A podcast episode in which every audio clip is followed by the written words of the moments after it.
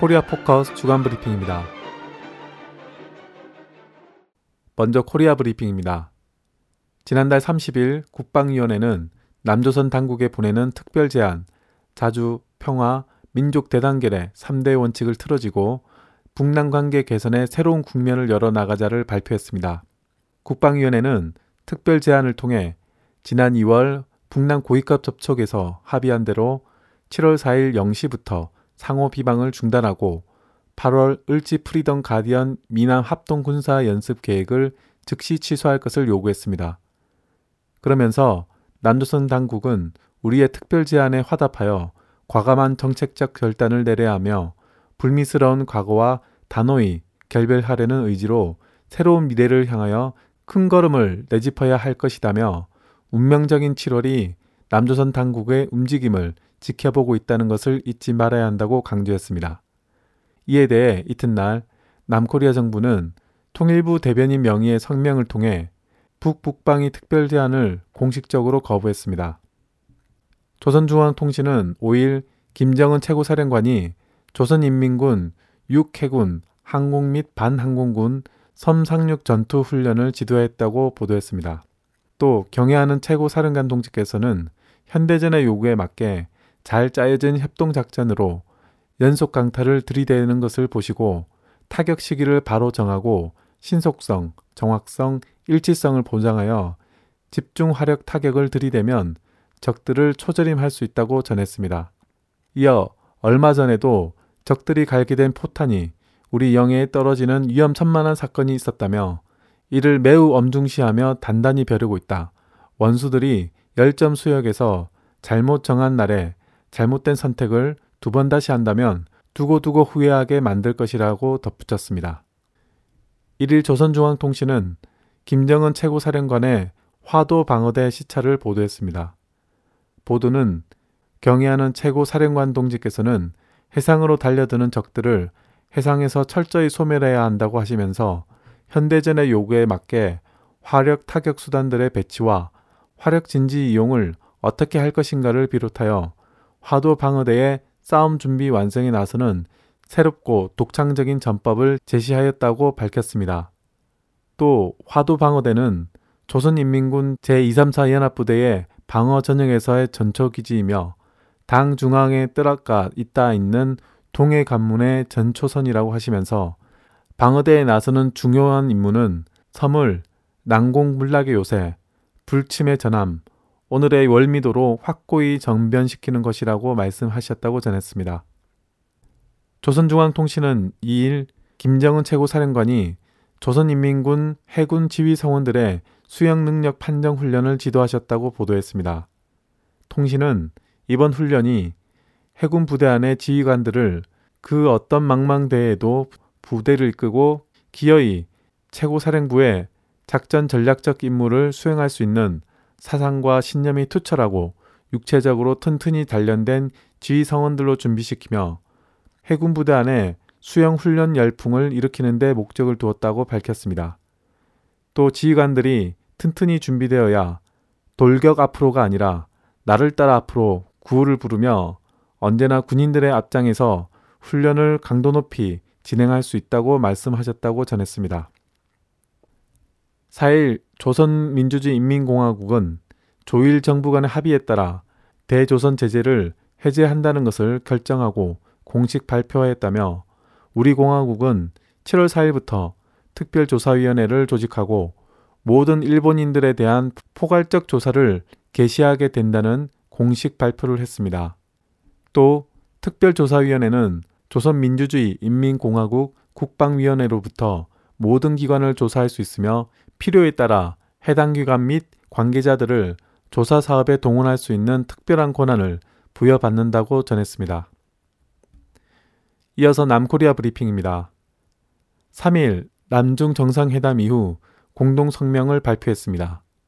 두 정상은 공동 성명에 정치 안보 분야에서 두 나라의 정상 상호 방문과 청와대 국가안보실장과 중국 외교 담당 국무위원 간의 외교안보 고위 전략 대화 정례와 외교 장관 간 연례 방문 교환을 국방 군사 관계에서 상호 이해와 신뢰 증진을 바탕으로 평화와 안정 유지 기여를, 경제 분야에서의 남중 FTA 연말 협상 타결을 담았습니다. 또 남코리아 측은 한반도 신뢰 프로세스를 강조했고 중국 측은 이에 대해 남코리아 측의 노력을 적극 평가했습니다. 또 중국 측은 대만이 중국 영토의 일부분임을 천명했고 남코리아 측은 하나의 중국 입장 견지와 양안 관계의 평화적 발전을 지지했습니다. 끝으로 남코리아 측은 중국 측의 22차 아펙 정상회의 개최를 지지하고 이를 위해 긴밀히 협력하기로 했습니다. 박근혜 대통령과 시진핑 중국 국가 주석이 4일 오찬 자리에서 일본 집단 자위권 헌법 해석 변경과 일본군 성노예 강제 동원을 인정한 고노다마에 대한 훼손 시도에 대해 강하게 비판했습니다. 두 정상은 일본의 집단적 자위권 헌법 해석 변경에 대해 우려를 표명하고 일본 정부가 자국민의 지지도 충분히 받지 못하는 정치를 지향하고 평화 헌법에 더욱 부응하는 방향으로 방위 안보 정책을 투명성 있게 추진해야 한다는 데 공감했습니다. 또 일본 정부의 고노다마 검증이 사실상 일본군 성노예 강제 동원 인정 사실을 뒤집으려는 훼손 시도라고 비판했습니다. 시진핑 중국 국가주석은 4일 서울대에서 특강을 갖고 코리아 반도와 동북아 평화에 대한 입장을 발표했습니다. 먼저 시진핑 주석은 코리아 반도에 대해 남북 양측이 힘을 합쳐 남북 관계 개선을 지속적으로 추진한다면 코리아 반도의 자주적인 평화 통일이 꼭 실현될 것이라고 언급했습니다. 또 400년 전 임진왜란과 20세기 상반기에 일본 군국주의에 맞선 항일 전쟁에서 함께 생사를 다 바쳐 서로 도와줬다며 항일 역사를 강조했습니다. 또 이날 연설에서 통일신라학자 최치원, 독립운동가 김구 선생, 중국 인민해방군가의 정률성 작곡가 등 남중 양국 간 관계를 상징하는 인물을 일일이 거명하기도 했습니다. 끝으로 역사는 변경할 수 없지만 미래는 조성할 수 있는 법이라면서 우리는 안보 협력을 쇄신하고 대화와 협력을 깊이 있게 추진함으로써 아시아 평화와 발전을 수호해야 한다고 말했습니다. 정의당 심상정 의원실이 입수해 공개한 진도 VTS의 레이더 화면에 대한 분석 결과 잠수함 충돌 가능성에 대해 여러 언론들이 제기했습니다. 뉴스타파는 세월호의 급변침이 돌발 상황에 의한 것이며 돌발 상황을 만들어낸 물체는 물속 잠수함이거나 스텔스 기능이 있는 소형 군함일 가능성이 높다는 항해 전문가의 의견을 보도했습니다. 또 6,000톤급 큰 배가 거리 1마일에 불과한 병풍도로 항로를 바꾼 것은 앞에 무엇인가 나타나서 급히 피해야 하는 상황이 있었다며 이는 지난 6월 10일 광주지법에서 3등 항해사 박모 씨가 앞에서 선박이 오고 있어 충돌을 피하려고 오른쪽 5도 변침을 지시했다는 진술과 일치한다고 보도했습니다. 한편 JTBC 9시 뉴스도 레이더 영상이 잡힌 100m 규모의 작은 주황색 물체에 대해 의혹을 제기했습니다. 3일 리서치 뷰와 인터넷 신문 뷰앤폴이 공동으로 진행한 박근혜 대통령 직무 수행에 대한 긍정 평가가 36.1%를 기록했습니다. 이 같은 평가는 새누리당 지지율 36.4%보다 낮은 수준으로 육사 지방선거 하루 전 결과보다 10.8% 폭락한 것입니다. 반면 부정평가는 11.3% 급등한 54.7%를 기록했습니다. 이는 박근혜 대통령 지지율이 취임 이후 최저 수준으로 나타난 것으로 세월호 참사와 연이은 총리 지명자 사퇴, 정홍원 총리 유임 등이 영향을 미친 것으로 보입니다. 끝으로 국제 브리핑입니다. 일본 정부는 1일 헌법 해석 변경을 통해 집단적 자위권 행사를 허용하는 가기 결정을 단행하고 집단적 자위권 행사를 공식 결정했습니다. 이로써 2차 세계대전 패전 이후 무력 행사를 금지해온 일본의 안보 원칙이 폐기되어 전쟁을 할 수 있는 나라로 탈바꿈되었고 일본 자위대는 창설 60주년을 맞는 이날 가기 결정에 따라 자위 임무를 넘어 공격이 가능한 군대의 역할을 수행할 수 있게 됐습니다.